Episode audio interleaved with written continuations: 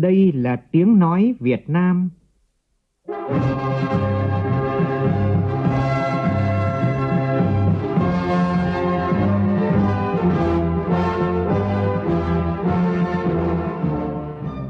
là tiếng nói Việt Nam, phát thanh từ Hà Nội, thủ đô nước Cộng hòa xã hội chủ nghĩa Việt Nam.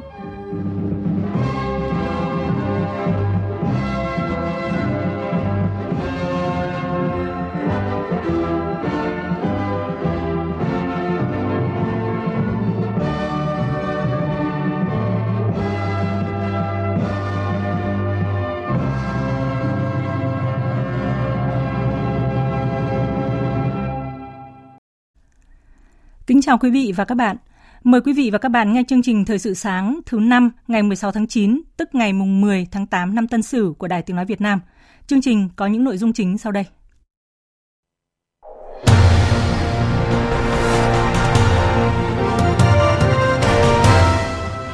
Núi Chúa, tỉnh Ninh Thuận và Con Hà Nừng, tỉnh Gia Lai chính thức được công nhận là khu dự trữ sinh quyển thế giới Việt Nam trở thành quốc gia duy nhất có hai hồ sơ được UNESCO thông qua ngay từ vòng đầu tiên. Nhiều địa phương điều chỉnh một số biện pháp phòng chống dịch COVID-19, từng bước phục hồi các hoạt động kinh tế xã hội trong tình hình mới. Đặc biệt tại Bình Dương, thị xã Tân Uyên công bố 6 phường vùng xanh, góp phần đưa thị xã này về trạng thái bình thường mới. Trong chương trình còn có bình luận, chống dịch là không thể lơ mơ, thể hiện quyết tâm sớm đẩy lùi dịch COVID-19 của nhiều địa phương. Trong phần tin quốc tế, Quan hệ giữa Trung Quốc và Anh gia tăng căng thẳng sau khi đại sứ Trung Quốc không được vào tham dự sự kiện ở tòa nhà Quốc hội Anh.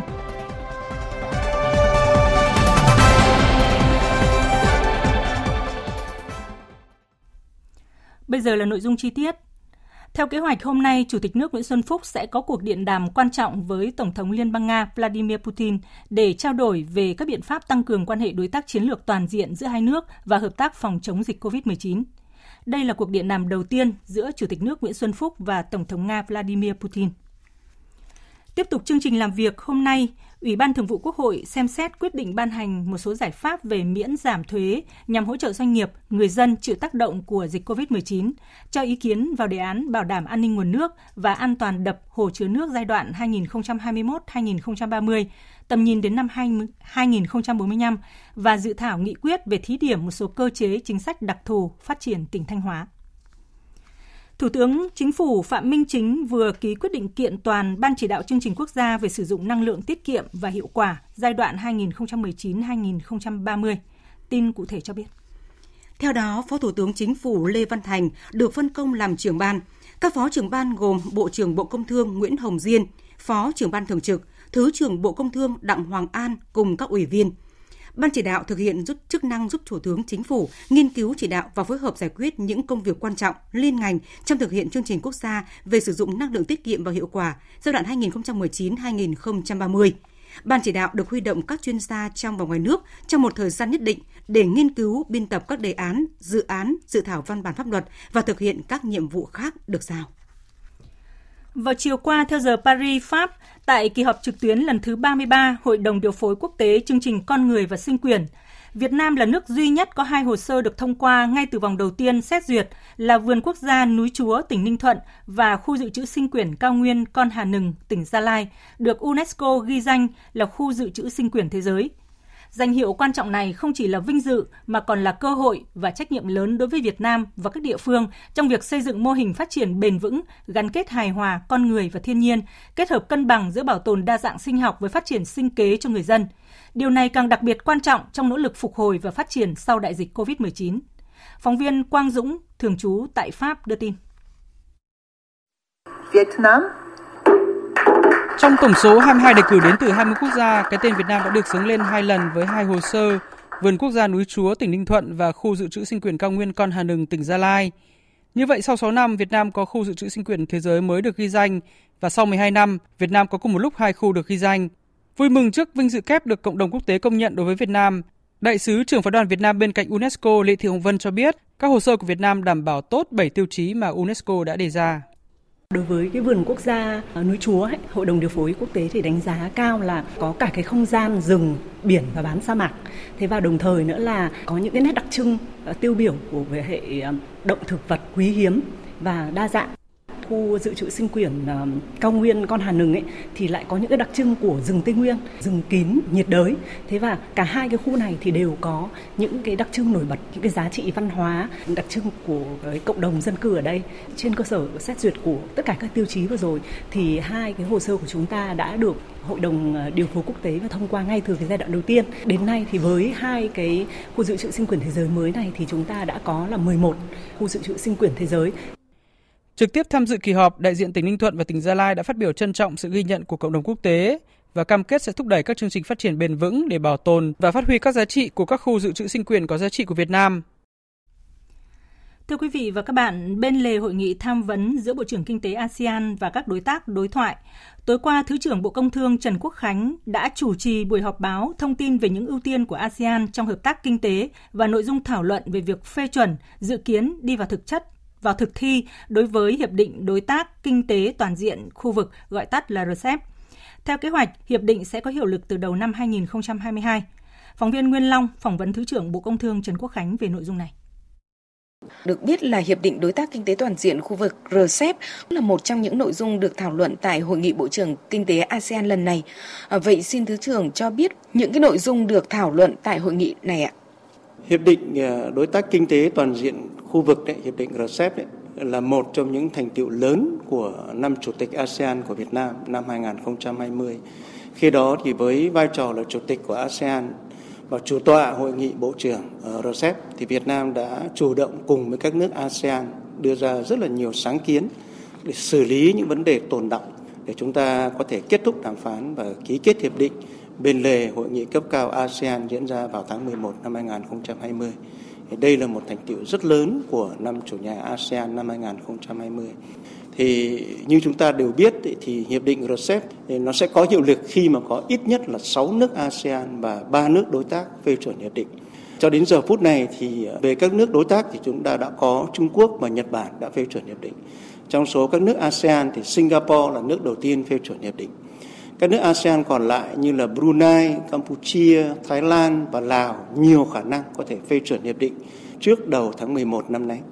và chúng ta chỉ cần có 6 nước ASEAN phê chuẩn hiệp định và sau đó là thêm hai nước đối tác nữa phê chuẩn hiệp định trước ngày mùng 1 tháng 11 ấy, thì rất nhiều khả năng là hiệp định sẽ có hiệu lực 60 ngày sau đó tức là đúng vào thời điểm mùng 1 tháng 1 năm 2022.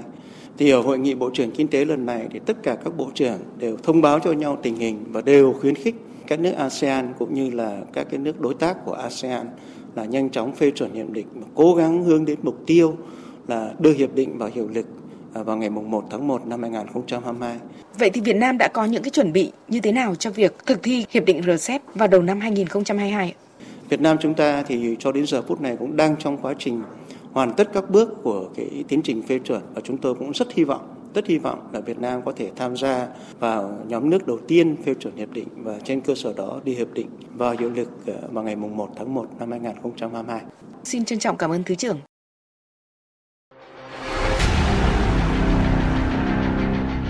đẩy lùi Covid-19, bảo vệ mình là bảo vệ cộng đồng.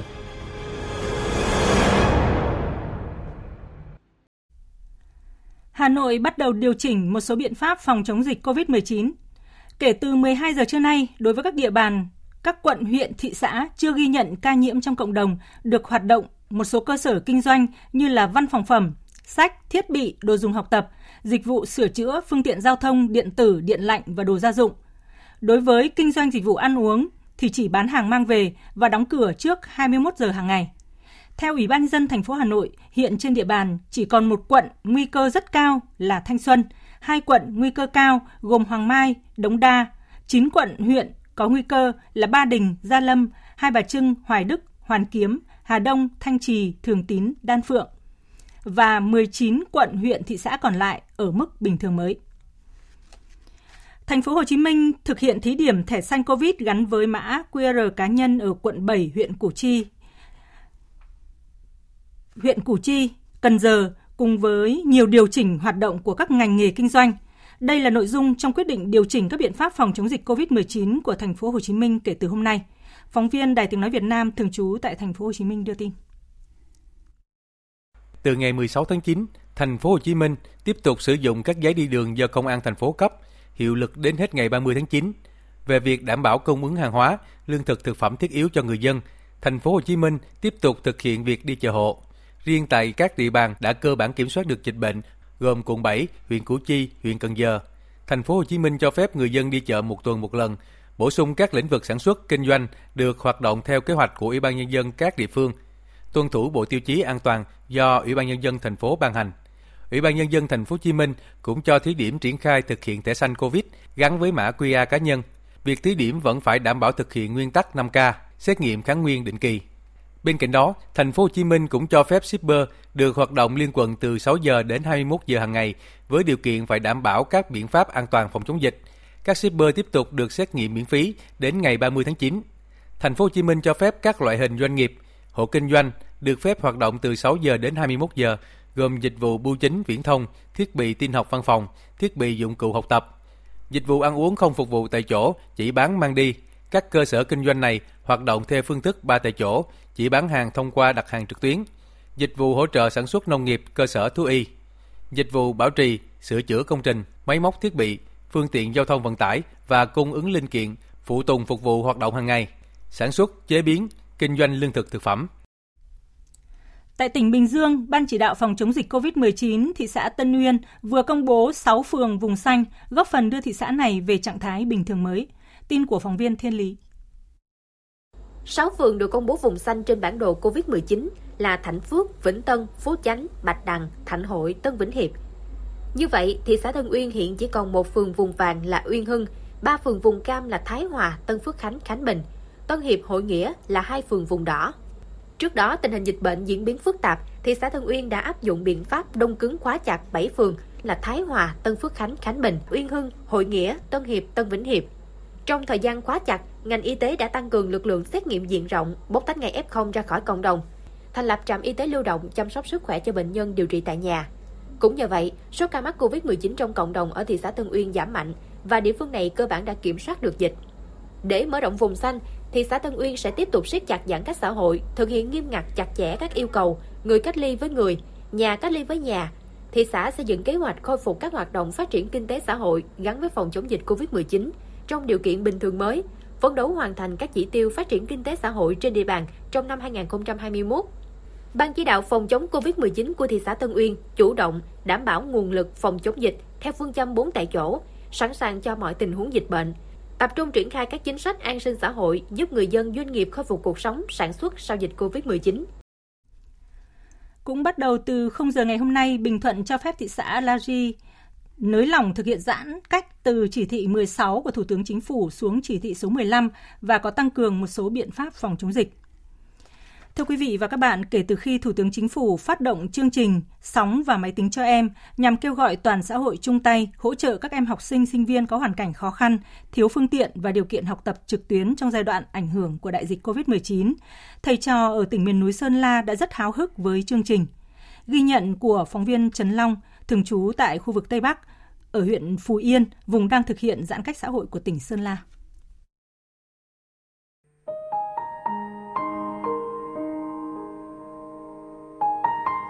Trường tiểu học và trung học cơ sở Huy Hạ, huyện Phú Yên, tỉnh Sơn La với hơn 1.000 học sinh hiện đang nằm trong vùng giãn cách xã hội theo chỉ thị 16 của Thủ tướng Chính phủ. Do đa phần là con em đồng bào dân tộc thiểu số, kinh tế khó khăn nên rất nhiều em không có máy tính và điện thoại. Vì vậy, việc tổ chức dạy và học trực tuyến của nhà trường gặp rất nhiều khó khăn. Cô Cầm Thị Huệ, Phó Hiệu trưởng nhà trường cho biết.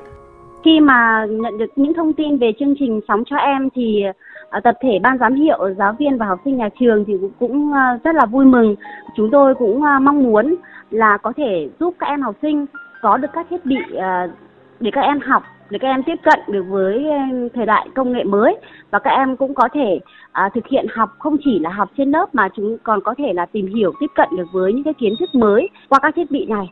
Năm học này, huyện Phú Yên có hơn 36.000 học sinh ở ba cấp học theo thống kê, có tới một nửa trong số này thiếu trang thiết bị cần thiết để học theo hình thức online. Theo bà Lương Thị Thắm, trưởng phòng giáo dục và đào tạo huyện Phú Yên, tỉnh Sơn La, với đặc thù là huyện miền núi khó khăn, lại đang thực hiện giãn cách xã hội do dịch bệnh COVID-19 diễn biến phức tạp. Chương trình Sóng và Máy tính cho em do Thủ tướng Chính phủ phát động chắc chắn sẽ hỗ trợ ngành giáo dục địa phương rất nhiều, nhất là giúp những học sinh dân tộc thiểu số, học sinh có hoàn cảnh khó khăn có cơ hội học tập bình đẳng như các bạn ở các vùng miền khác. Việc này chúng tôi cũng đã báo cáo với ờ, thường trực ủy ban dân huyện, ban chỉ đạo phòng chống dịch ờ, của huyện để nắm được cái tình hình và đồng thời đã chỉ đạo ờ, một số ngành liên quan ví dụ như là bưu chính viễn thông hoặc là Viettel để có thể làm sao là nâng cấp hệ thống để đảm bảo cho cái việc tổ chức dạy học. Đồng thời cũng hình thức giao bài thì chúng tôi cũng đã phối hợp là với các xã thị trấn giao cho các tổ Covid cộng đồng, tức là khi mà giáo viên ra bài thì qua cái tổ Covid cộng đồng có thể chuyển đến tay các em để các em tổ chức học tập.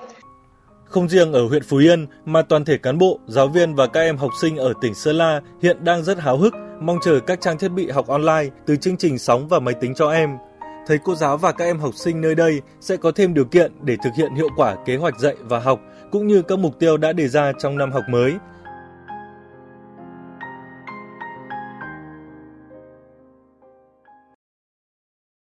Chuyển sang phần tin thế giới.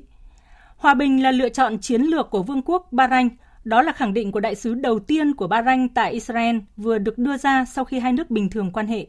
Phóng viên Ngọc Thạch đưa tin. Đại sứ Al-Zalama đã trình thư ủy nhiệm lên Tổng thống Israel Isaac Herzog ở Jerusalem một ngày trước lễ kỷ niệm một năm ký hiệp định hòa bình Abraham về bình thường hóa quan hệ giữa Israel và Bahrain. Đại sứ Zalama tin tưởng rằng bước đi lịch sử này sẽ đặt nền tảng vững chắc cho quan hệ giữa hai nước dựa trên các giá trị khoan dung và chung sống giữa các dân tộc tín ngưỡng và tôn giáo. Về phần mình, Tổng thống Herok nhấn mạnh tầm quan trọng của việc đoàn kết chống lại các lực lượng cực đoan và cho rằng Hiệp ước Abraham là kết quả của cả tầm nhìn. Mối quan hệ đối tác ngày càng tăng giữa các quốc gia là một hình mẫu cho toàn bộ Trung Đông và các quốc gia khác trong khu vực. Quan hệ giữa Trung Quốc và Anh lại trở nên căng thẳng sau động thái mới nhất cấm đại sứ Trung Quốc tham dự sự kiện ở tòa nhà Quốc hội Anh của London. Phóng viên Bích Thuận thường trú tại Bắc Kinh, Trung Quốc đưa tin.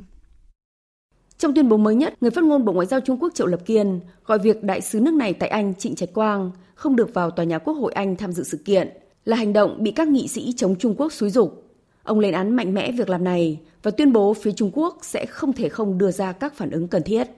Ông nói, Trung Quốc luôn kiên quyết phản công bất kỳ lời nói và việc làm nào gây tổn hại đến lợi ích cốt lõi của Trung Quốc quyết không nhân nhượng. Trước đó, Đại sứ Trung Quốc tại Anh Trịnh Trạch Quang có kế hoạch phát biểu trong cuộc họp của các nhóm nghị sĩ Liên đảng Anh về Trung Quốc tại trụ sở Quốc hội Anh ở London ngày 15 tháng 9. Tuy nhiên sự kiện này đã bị hủy sau khi Chủ tịch Hạ viện Anh Hoyle và Chủ tịch Thượng viện Mark Ford không cho phép ông tới tòa nhà này cho tới khi Bắc Kinh dỡ bỏ các lệnh trừng phạt đối với quan chức London. Trung Quốc hồi tháng 3 áp đặt lệnh trừng phạt với 9 cá nhân Anh để trả đũa lệnh trừng phạt chung từ Anh, Canada, Liên minh châu Âu EU và Mỹ nhằm vào bốn quan chức nước này với cáo buộc vi phạm nhân quyền ở Tân Cương. Mỹ vừa lên án vụ thử tên lửa của Triều Tiên và coi đây là hành động vi phạm các nghị quyết của Hội đồng Bảo an và là mối đe dọa đối với các nước láng giềng và cộng đồng quốc tế. Hôm qua, cả Triều Tiên và Hàn Quốc đều thử tên lửa đạn đạo. Theo các quan chức của Hàn Quốc và Nhật Bản, Triều Tiên đã thử hai quả tên lửa đạn đạo và hai quả tên lửa này đã rơi xuống vùng biển phía đông của nước này. Triều Tiên vài ngày trước cũng đã thử một quả tên lửa hành trình được cho là có khả năng mang theo đầu đạn hạt nhân. Tiếp theo là một số thông tin thể thao đáng chú ý. Vào dạng sáng nay tại bảng D Champions League, Real Madrid không tạo ra nhiều cơ hội nhưng khoảnh khắc tỏa sáng từ các cầu thủ trẻ đã giúp họ vượt qua đội tuyển Inter Milan trên đất Italia với tỷ số 1-0. Manchester City cũng thể hiện sức mạnh khi giành chiến thắng 6-3 trước RB Leipzig ở trận gia quân bảng A UEFA Champions League vào dạng sáng nay. Hôm nay đội tuyển Futsal Việt Nam sẽ gặp Panama để chuẩn bị cho trận đấu với đội tuyển Futsal Panama. Toàn đội đã có sự nghiên cứu kỹ cách chơi cũng như các cá nhân xuất sắc của đội bóng này. Vào chiều hôm qua, toàn đội đã có cuộc họp nội bộ. Tại đây, trưởng đoàn Trần Anh Tú đã có những lời động viên khích lệ tinh thần các tuyển thủ. Điều quan trọng nhất với chúng ta hiện nay là để sự tinh thần của đội. Ờ, sau trận thua Brazil, tất nhiên là ờ, chúng ta cũng đã có những cái việc mà không thực hiện được đúng như là ý đồ của bạn luyện thì điều đó cũng uh, tất nhiên là việc tinh thần cầu thủ của chúng ta thì cũng rất là tốt. Nhưng tuy nhiên cái việc mà chuẩn bị tinh thần cho trận đấu sắp tới trận đấu then chốt là là cực kỳ quan trọng. Cho nên uh, việc với sự động viên của tôi đối với đội đấy là tôi nghĩ rằng đó là việc vô cùng quan trọng để cho cầu thủ cảm thấy rằng là khi bước ra sân là sẽ vô cùng sẽ có một sự vững vàng có một tinh thần chiến đấu quả cảm để đảm bảo có một trận đấu thật là tốt cho cái trận đấu quyết định chúng ta có thể tiếp bước vào vòng trong hay không.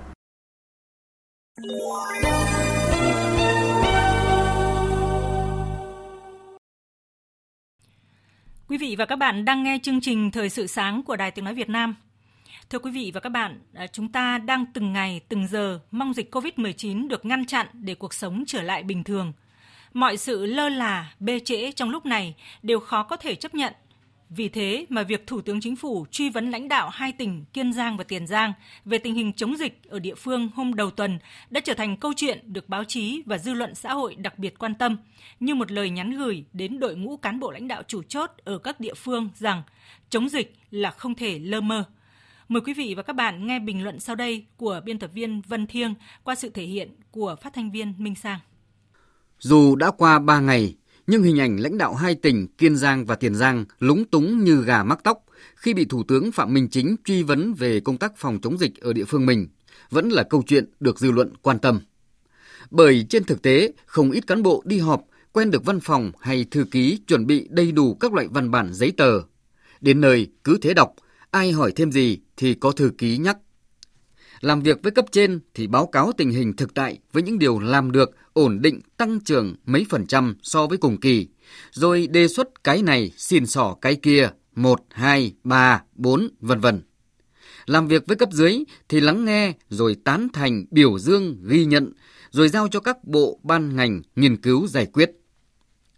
Cái gì cũng chung chung, đại khái, nên khi bị Thủ tướng truy vấn tới từng con số về tình hình xét nghiệm, bệnh nhân nhiễm mới trong ngày, trạm y tế lưu động, những vị quan chức đầu tỉnh này mới lúng túng như gà mắc tóc, phải nhờ đến người nhắc vở phía sau cánh gà. Mặc dù đây là những con số công việc mà chả cần đến quan chức đầu tỉnh, chỉ cần người bình thường quan tâm một chút đến tình hình dịch bệnh vốn đang rất nóng ở địa phương mình cũng có thể trả lời dễ dàng. Nhờ công nghệ, Thủ tướng Chính phủ có thể kết nối, nói chuyện trực tiếp với bất cứ ai trong số hàng trăm cán bộ từ tỉnh đến xã phường của hai tỉnh có dịch COVID-19 đang diễn biến phức tạp mà không phải trực tiếp đến tận nơi. Cũng nhờ đó mà ông phát hiện ra những lỗ hổng về năng lực quản lý cũng như khả năng ứng phó của đội ngũ cán bộ địa phương. Mới biết bộ máy thừa hành có không ít cán bộ lãnh đạo lơ mơ. Mặc dù công việc họ đang phụ trách lúc này là rất khẩn trương, nóng như lửa cháy ngang mày. Cho nên có thể hiểu thái độ bực mình sốt ruột của Thủ tướng khi chủ trương lập bệnh viện lưu động để chăm sóc điều trị cho bệnh nhân COVID-19 từ cơ sở, bàn ra cả tháng nay mà tỉnh Tiền Giang vẫn chưa xây dựng được cái nào. Mặc dù tỉnh này có tới 37 xã phường, thị trấn có nguy cơ cao và rất cao về dịch bệnh. Còn Kiên Giang thì đã để mình đổi màu từ tỉnh xanh dờn sang tỉnh đỏ quạch với gần một nửa số huyện thuộc diện nguy cơ rất cao. Đặc biệt là trong bối cảnh tại phiên họp thường kỳ chính phủ tháng 8 tổ chức tuần trước,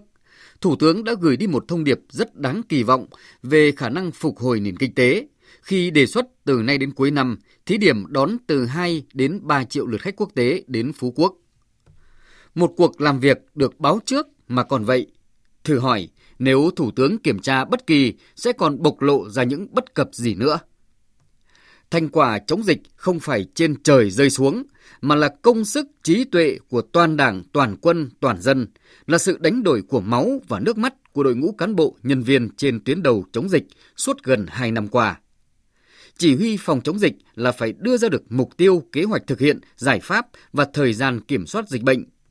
Mục tiêu có thể chưa đạt được như mong muốn, dự báo có thể sai lệch nhưng không thể không có. Người làm lãnh đạo không thể không biết. Cán bộ lãnh đạo hãy chấm dứt tác phong đi đâu cũng tiền hô hậu ủng, cuộc họp nào cũng chỉ thị đầy túi áo, thông cáo đầy túi quần, mà khi bị cấp trên truy bài lại lúng túng như gà mắc tóc. Hãy thoát ra khỏi bóng thư ký để ngày càng có nhiều cán bộ sát người sát việc, sông sáo vì cuộc sống của người dân. Quý vị và các bạn vừa nghe bình luận chống dịch là không thể lơ mơ. Tiếp theo đây là những thông tin thời tiết đáng chú ý. Dự báo thời tiết Phía Tây Bắc Bộ ngày có mưa rào và rông vài nơi, chiều tối và đêm có mưa rào và rông rải rác, nhiệt độ từ 22 đến 32 độ. Phía Đông Bắc Bộ có mưa rào và rông vài nơi, riêng vùng đồng bằng và ven biển sáng có mưa rào và rông rải rác, nhiệt độ từ 23 đến 31 độ. Khu vực từ Thanh Hóa đến Thừa Thiên Huế, phía Bắc nhiều mây, ngày có mưa rào và rông rải rác, đêm có mưa rào và rông vài nơi, phía Nam có mây, có mưa rào và rông vài nơi, riêng chiều tối có mưa rào và rông rải rác, nhiệt độ từ 24 đến 31 độ. Khu vực từ Đà Nẵng đến Bình Thuận ngày nắng, chiều tối và đêm có mưa rào và rông vài nơi, nhiệt độ từ 24 đến 33 độ. Tây Nguyên có mưa rào và rông vài nơi, riêng chiều tối có mưa rào và rông rải rác, nhiệt độ từ 20 đến 32 độ. Nam Bộ có mưa rào và rông vài nơi, riêng miền Đông chiều tối có mưa rào và rông rải rác, nhiệt độ từ 23 đến 32 độ. Khu vực Hà Nội, sáng có mưa rào rải rác và có nơi có rông, sau có mưa rào và rông vài nơi, nhiệt độ từ 24 đến 31 độ. Dự báo thời tiết biển, Vịnh Bắc Bộ có mưa rào và rông vài nơi, tầm nhìn xa trên 10 km, gió Đông Nam đến Nam cấp 3, cấp 4. Vùng biển từ Quảng Trị đến Quảng Ngãi có mưa rào vài nơi, tầm nhìn xa trên 10 km, gió Đông Nam đến Nam cấp 3, cấp 4. Vùng biển từ Bình Định đến Ninh Thuận có mưa rào vài nơi, tầm nhìn xa trên 10 km, gió Đông Nam cấp 3, cấp 4. Vùng biển từ Bình Thuận đến Cà Mau, từ Cà Mau đến Kiên Giang có mưa rào và rông vài nơi, tầm nhìn xa trên 10 km, gió nhẹ. Khu vực Bắc Biển Đông có mưa rào và rông vài nơi, riêng phía Đông sáng có mưa rào và rông dài rác, tầm nhìn xa trên 10 km, giảm xuống từ 4 đến 10 km trong mưa, gió nhẹ. Khu vực giữa Nam Biển Đông và khu vực quần đảo Hoàng Sa, khu vực quần đảo Trường Sa có mưa rào và rông vài nơi, tầm nhìn xa trên 10 km, gió nhẹ. Vịnh Thái Lan, ngày có mưa rào và rông vài nơi, đêm có mưa rào và rông rải rác, tầm nhìn xa trên 10 km, giảm xuống từ 4 đến 10 km trong mưa, gió nhẹ. Vừa rồi là những thông tin dự báo thời tiết. Trước khi kết thúc chương trình thời sự sáng nay, chúng tôi tóm lược một số tin chính đã phát trong chương trình. Khu dự trữ sinh quyển núi Chúa và cao nguyên Con Hà Nừng của Việt Nam đã chính thức được tổ chức UNESCO công nhận là khu dự trữ sinh quyển thế giới. Nước ta trở thành quốc gia có số lượng khu dự trữ sinh quyển thế giới đứng thứ hai trong khu vực Đông Nam Á. Từ 12 giờ trưa nay, các địa bàn, các quận, huyện, thị xã trên địa bàn thành phố Hà Nội chưa ghi nhận ca nhiễm trong cộng đồng, được hoạt động một số cơ sở kinh doanh như văn phòng phẩm, sách, thiết bị, đồ dùng học tập, dịch vụ sửa chữa phương tiện giao thông, điện tử, điện lạnh và đồ gia dụng. Còn cơ sở kinh doanh dịch vụ ăn uống chỉ bán hàng mang về và đóng cửa trước 21 giờ hàng ngày. Trong 2 tuần tiếp tục giãn cách kể từ hôm nay, thành phố Hồ Chí Minh điều chỉnh nhiều hoạt động. Theo đó, các địa bàn đã cơ bản kiểm soát được dịch bệnh gồm quận 7, huyện Củ Chi, huyện Cần Giờ. Thành phố Hồ Chí Minh cho phép người dân đi chợ một tuần một lần. Thành phố cũng cho thí điểm triển khai thực hiện thẻ xanh Covid gắn với mã QR cá nhân. Hòa bình là lựa chọn chiến lược của Vương quốc Bahrain. Đó là khẳng định của đại sứ đầu tiên của Bahrain tại Israel vừa đưa ra sau khi hai nước bình thường quan hệ. Quan hệ giữa Trung Quốc và Anh gia tăng căng thẳng sau khi đại sứ Trung Quốc không được vào tham dự sự kiện ở tòa nhà Quốc hội Anh. Phần tóm lược những tin chính vừa rồi đã kết thúc chương trình thời sự sáng nay của Đài Tiếng nói Việt Nam. Chương trình do các biên tập viên Thu Hằng và Hằng Nga biên soạn với sự tham gia thể hiện của phát thanh viên Kim Phượng, kỹ thuật viên Nguyễn Mến. Cảm ơn quý vị và các bạn đã dành thời gian lắng nghe.